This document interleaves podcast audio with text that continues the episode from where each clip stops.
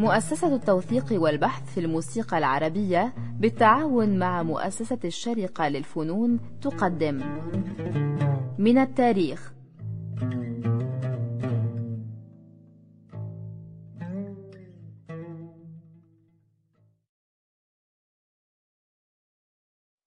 أهلا وسهلا بكم سادة المستمعين في حلقة جديدة من برنامج من التاريخ نستكمل فيها الحديث عن الشيخ يوسف المنيلاوي ومعانا عمنا وعم عيالنا الدكتور فريدريك لاجرونج. وكنا قد تحدثنا عن خصائص كثيرة في أداء الشيخ يوسف المنيلاوي نوعا ما. لكن تحليل كده وتفصيص حتة حتة هو اللي هنخصصه في حلقة النهاردة. فأي نموذج تقترح يا عمنا؟ القصيدة اللي إحنا هنسمعها النهاردة هي قصيدة وهواه وهو آليتي.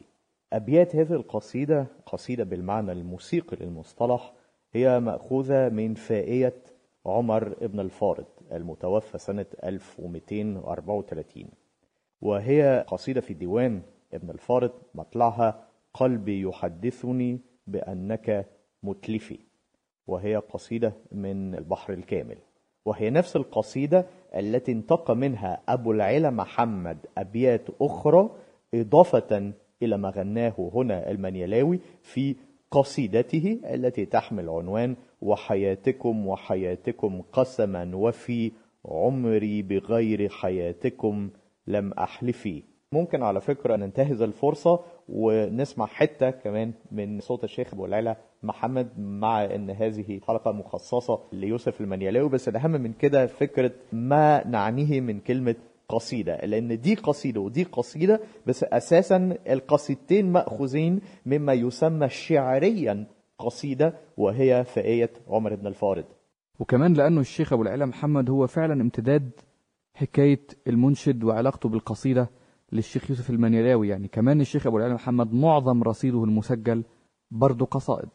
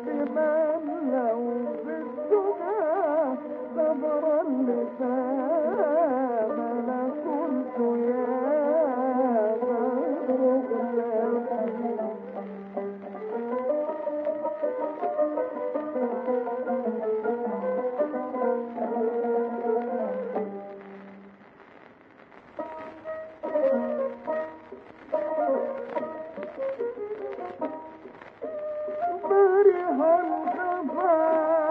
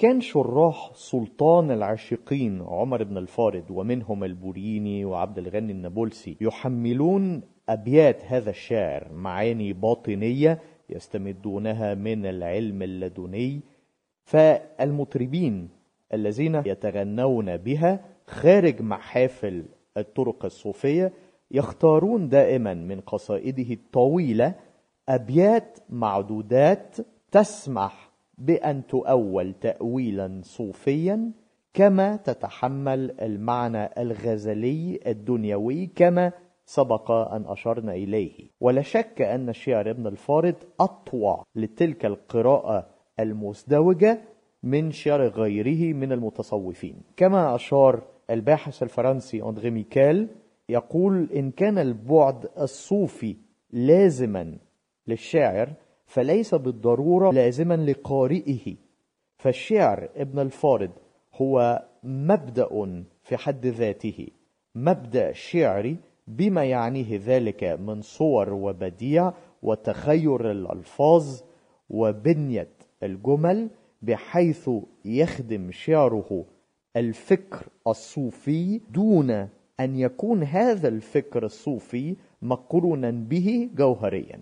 والأرجح أن جمهور الحفلات الخديوية لم يكن يسمع في هذه الأبيات ما يسمعه وما يستشف فيها من معاني سامية أمثال الشيخ البكري شيخ مشايخ الطرق الصوفية.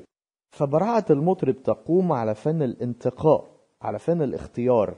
كما لاحظ الباحث جمال الدين بن شيخ كان يتحدث عن مغني بغداد في القرن الثالث. يقول لا شك أن الغناء يضمن شهرة القصيد وروايته غير أن عدد الأبيات اللازمة للصوغ صوت من أصوات الأغاني يقتصر على بيتين أو أربع ونادرا ما يتجاوز عددها هذا الحد. طيب يعني يبدو أن المطربين في عصر النهضة تجاوزوا هذا المقدار بقليل على افتراض أن عدد الأبيات المغناة في التسجيلات المتوفرة لدينا يطابق بشكل عام ما كان ينشده المطربون في سهراتهم. ولكن يعني علما بأن تسجيلات الإذاعة تسمعنا عددا مماثلا من الأبيات المتغنى بها فالأرجح أنهم كانوا فعلا بيختاروا عدد سبعة أبيات ثمان أبيات تسعة أبيات بالكتير قوي. يعني بعدين مثلا لو شفنا أبو العالم اختار كام بيت وحقق أنت مثلا كتير.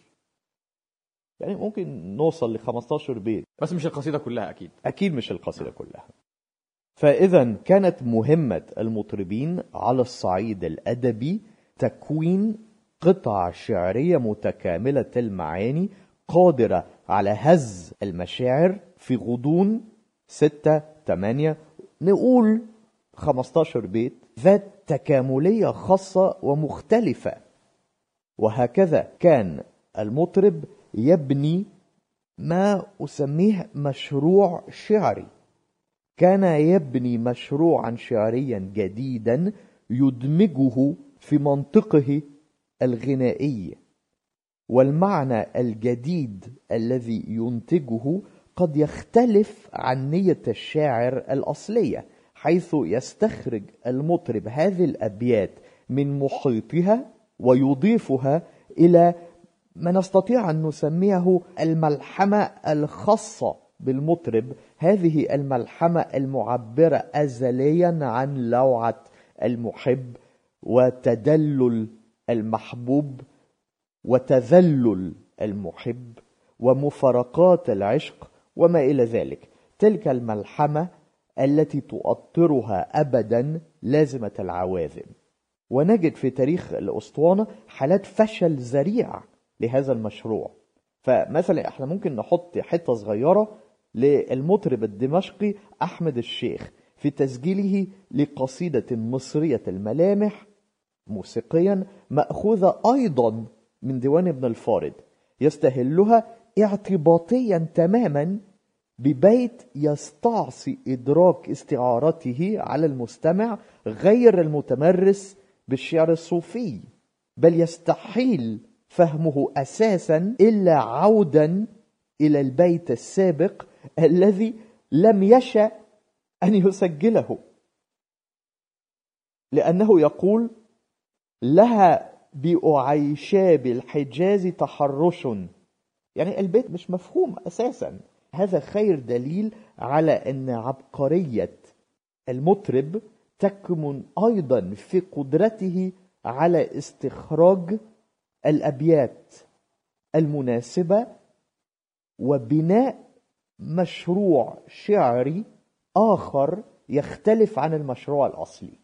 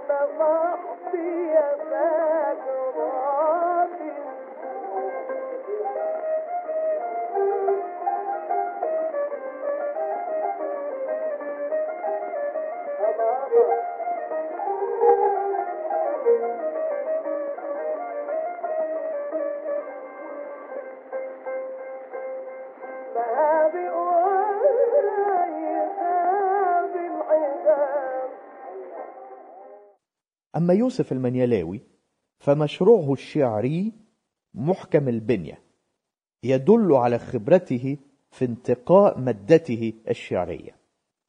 يبدأ قصيدة وهواه وهو آليتي بقسم وهواه وهو آليتي وكفى به قسما أكاد أجله كالمصحف. يبدأ القصيدة بقسم كما تبدأ عدة صور من الذكر الحكيم غير أن قسم المنيلاوي يحتمل أكثر من تفسير كما سنبين. أما ختام هذا القصيد الجديد الذي صاغه المنيلاوي فهو لفظة شوفي شوفية.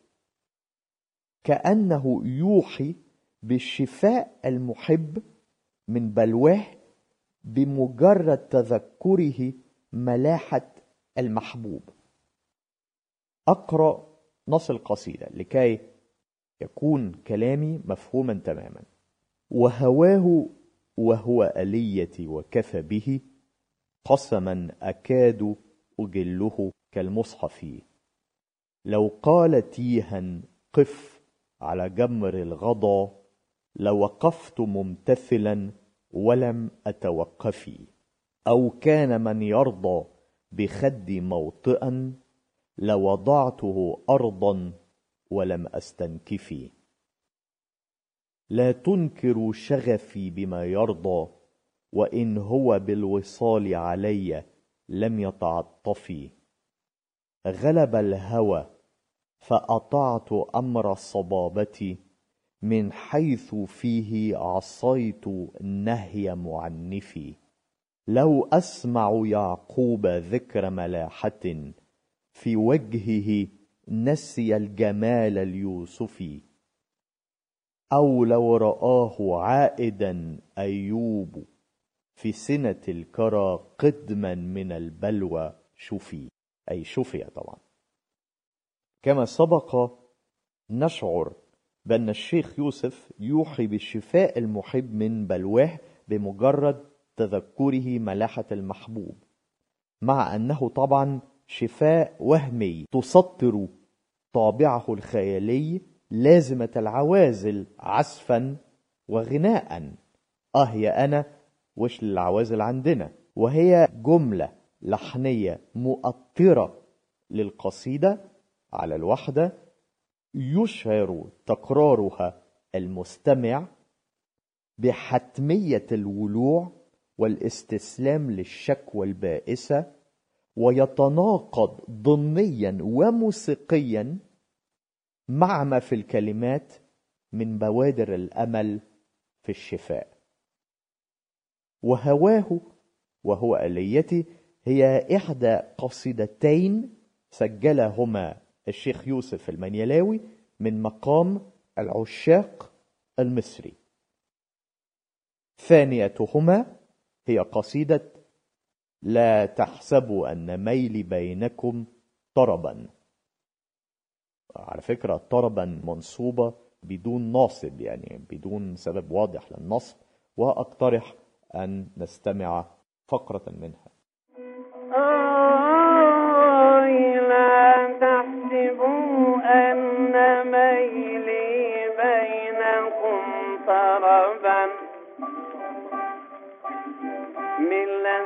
الراح من لذة الراح أو من لذة النغم ولا تظن اهتزاز الجسم من فرح. فالطير يرقص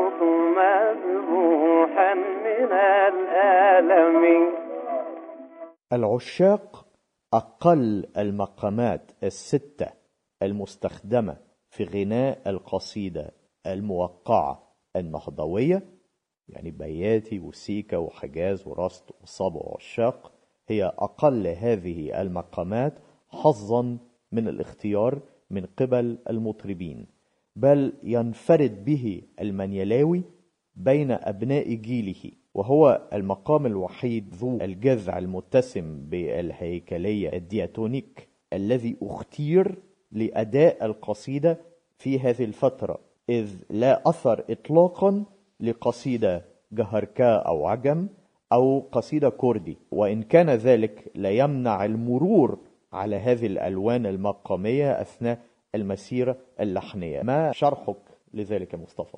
استخدام مقام العشاق ما كانش موجود عند الشيخ يوسف المنيلاوي على الأقل في التسجيلات قبل سنة عشر. يعني تسجيلين وهو وهو آلياتي.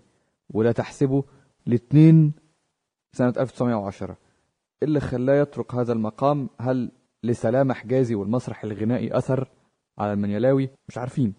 تقليديا دايما القصيدة بتتغنى يا من الرست يا من البياتي يا من السيكا يا من الحجاز يا من الصبا. ده حقيقي. المظهرين التانيين مظهر الجهركة ومظهر العشاق ما بيظهروش في غناء القصايد أبدا. ناهيك عن الكردي. آه ناهيك عن الكردي. آه أكيد. فبالتالي ده يعني استحداث. تجرؤ آه تجرؤ واستحداث على ما هو معروف وموروث. حتى في حلقات الذكر. في حلقات الذكر بيغنوا مرسل عشاق وجركة كتير. بس موقع صعب. أحيانا بيكون في ذكر جماعي نشيد يعني من العشاق أو من الجهركة لكن مش ارتجال على الوحدة ابدا حتى في حلقات الذكر اللي هي من غير تخت. يمكن ده له علاقة بلحن العوازل وصعوبة تشكيله من العشاق والجهركة ما بيطلعش مستصاغ قوي. فهم حتى لما بيعزفوه بيعزفوه مرة كده وبعدين بيتراجعوا تاني ويرجعوا يعزفوه من البياتي لما بيقلب بياتي. ولا انت إيه رأيك في هذه الملاحظة؟ مش عارف. أنا مش فاهم لغاية دلوقتي ليه العوازل مش ممكن تتغنى هواند مش ممكن تتغنى عشاق آه يا أنا وش العوازل؟ عندنا. تيجي يعني. تيجي تيجي مش ما فيش مش مش هتيجي بس. مش مستصاغة قوي كمان على أيامهم ما كانتش مستصاغة أكتر. مش عارف. يمكن تقسيم قصيدة وهواه وهو آليتي المسجلة إلى ست وحدات تلت دولاب البوسليك وعزف الأنونجي مزن البمب زن البمب الذي يستغرق جملتين مغناتين وهو أي وهواه وهواه أي وهواه قبل أن يتحول وزن البمب إلى الوحدة السائرة المعتادة في القصائد على الوحدة. والفقرتان الغنائيتين الأولى والأخيرة تؤطران القطعة بلونهما البوسليك الذي يسمح بسماع نغمتي الحجاز والكردي في الفرع. هم يسمونها الوحدة المتوسطة أهل الطرق يعني. يا سلام. وتعالجان سريعا منطقة الجذع في قفلة بينما الوحدات المتوسطة تركز حصريا على المنطقة العليا للحن بين الفرع والعقد الثالث ويطغى عليها لون البياتي على الحسيني والعشاق على درجة المحير مرورا بتلميحات خاطفة للجركة على درجة الكردان. ما أقترحه هو أن نقتصر على تحليل الوحدة الأولى. ربما نسمع القصيدة كليا قبل الشروع في هذا التحليل. يلا بينا.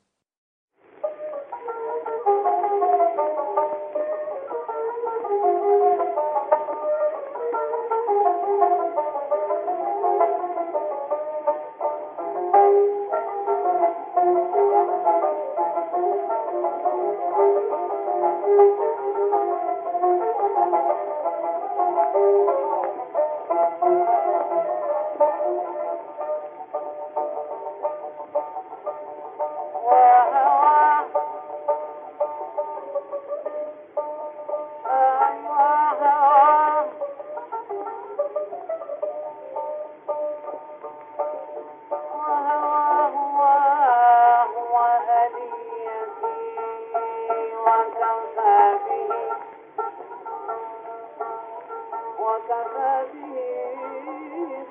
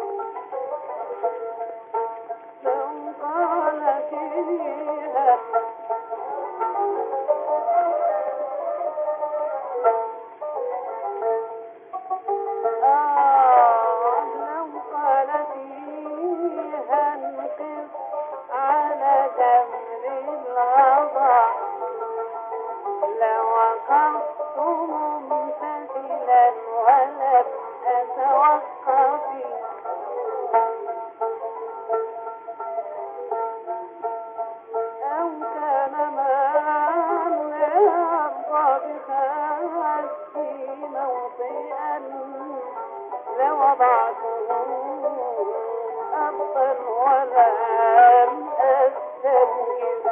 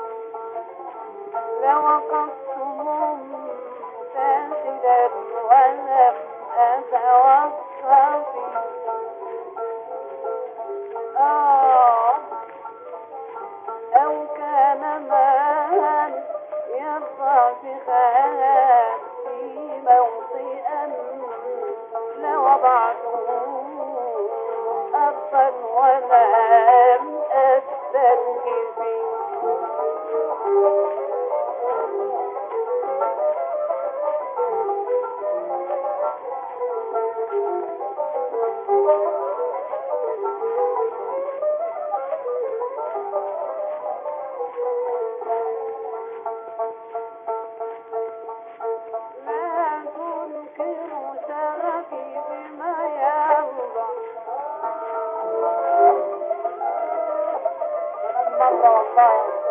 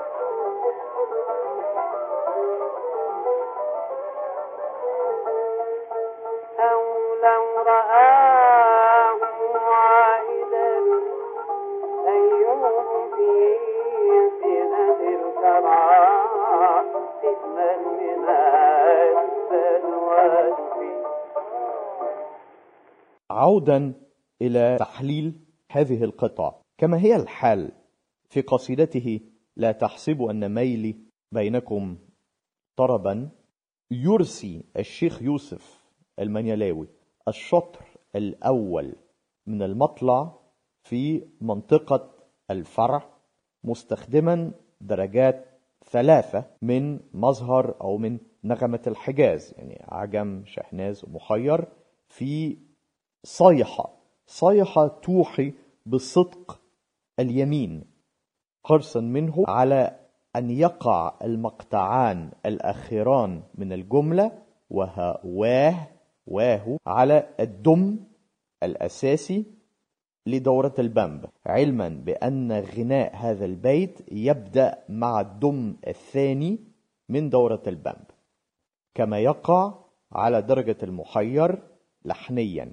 أي سقف المقام والدرجة التي تبعد ديوانا كاملا عن الركيزة الدوكا وبراعة التقطيع هنا تكمن في استفراد الإيلاء القسم من الشطر وجعل هذا القسم جملة مستقلة عن باقي البيت الذي لا يورده المنيلاوي كاملا في هذه المرحلة من أدائه. لا يقول منذ البداية وهواه وهو أليتي وكفى به. هي فقط وهواه وهواه.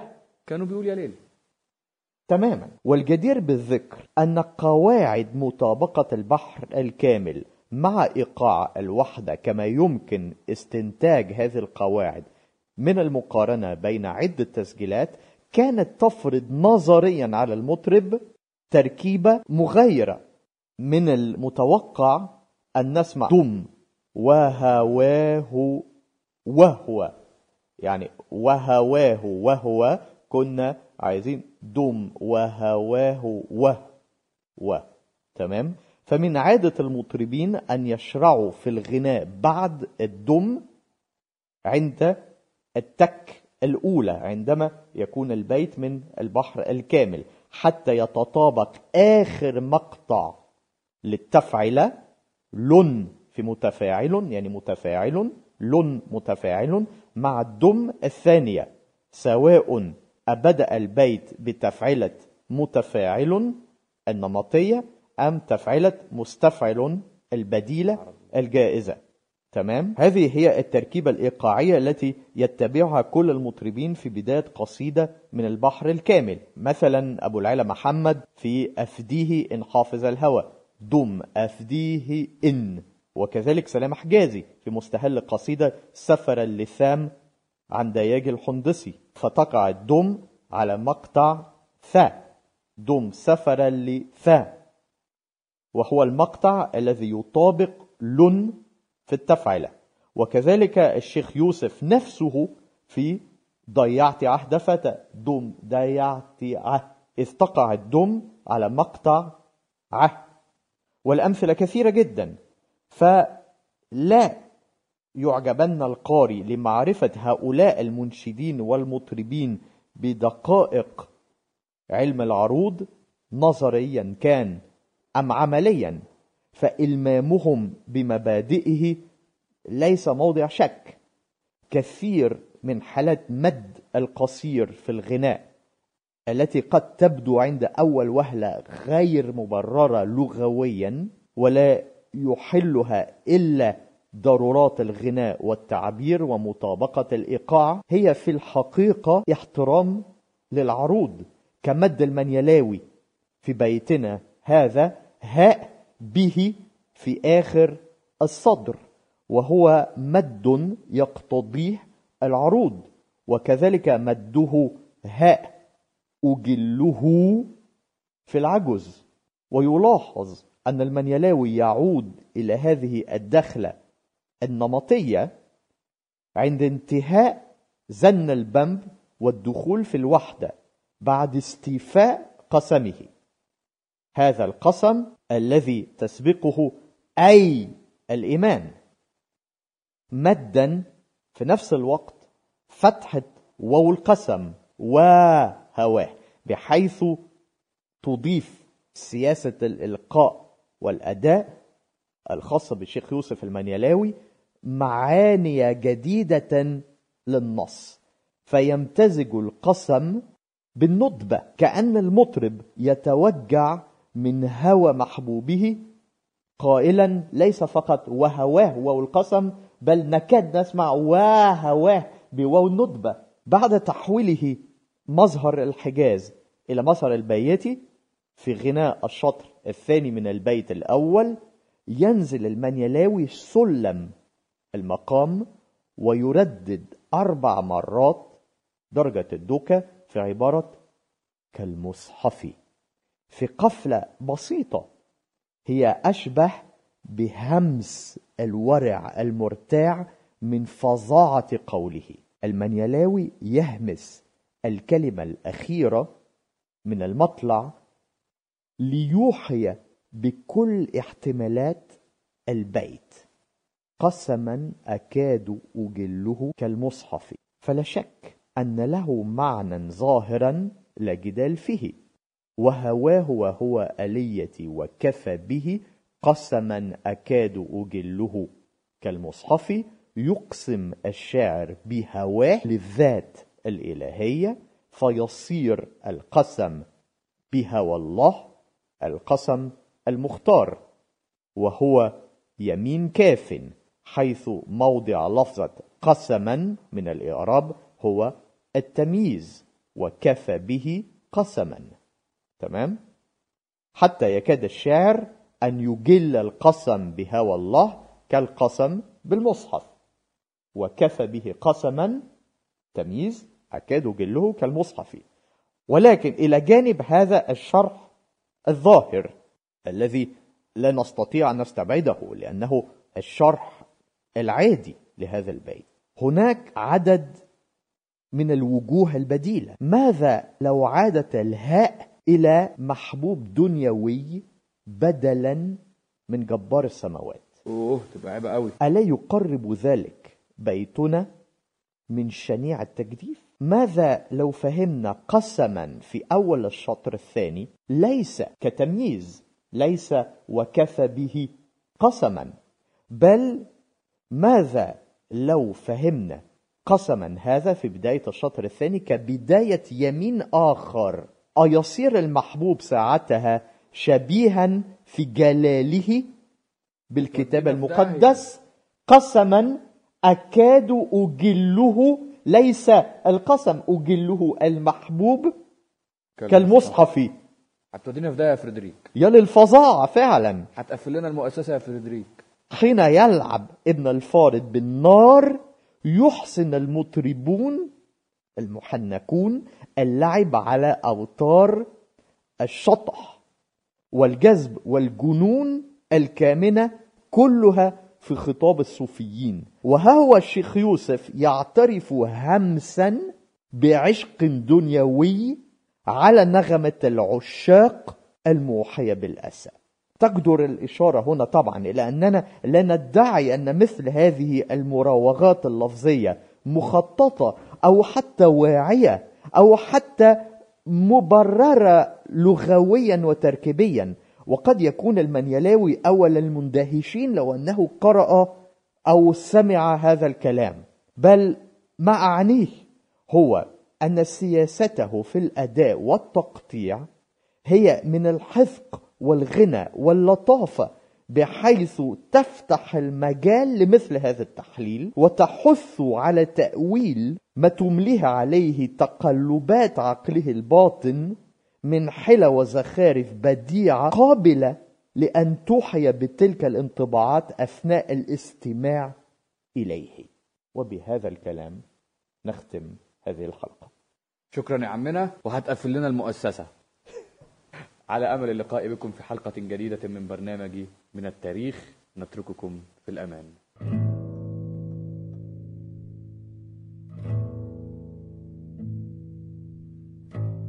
من التاريخ. فكرة وإعداد مصطفى سعيد.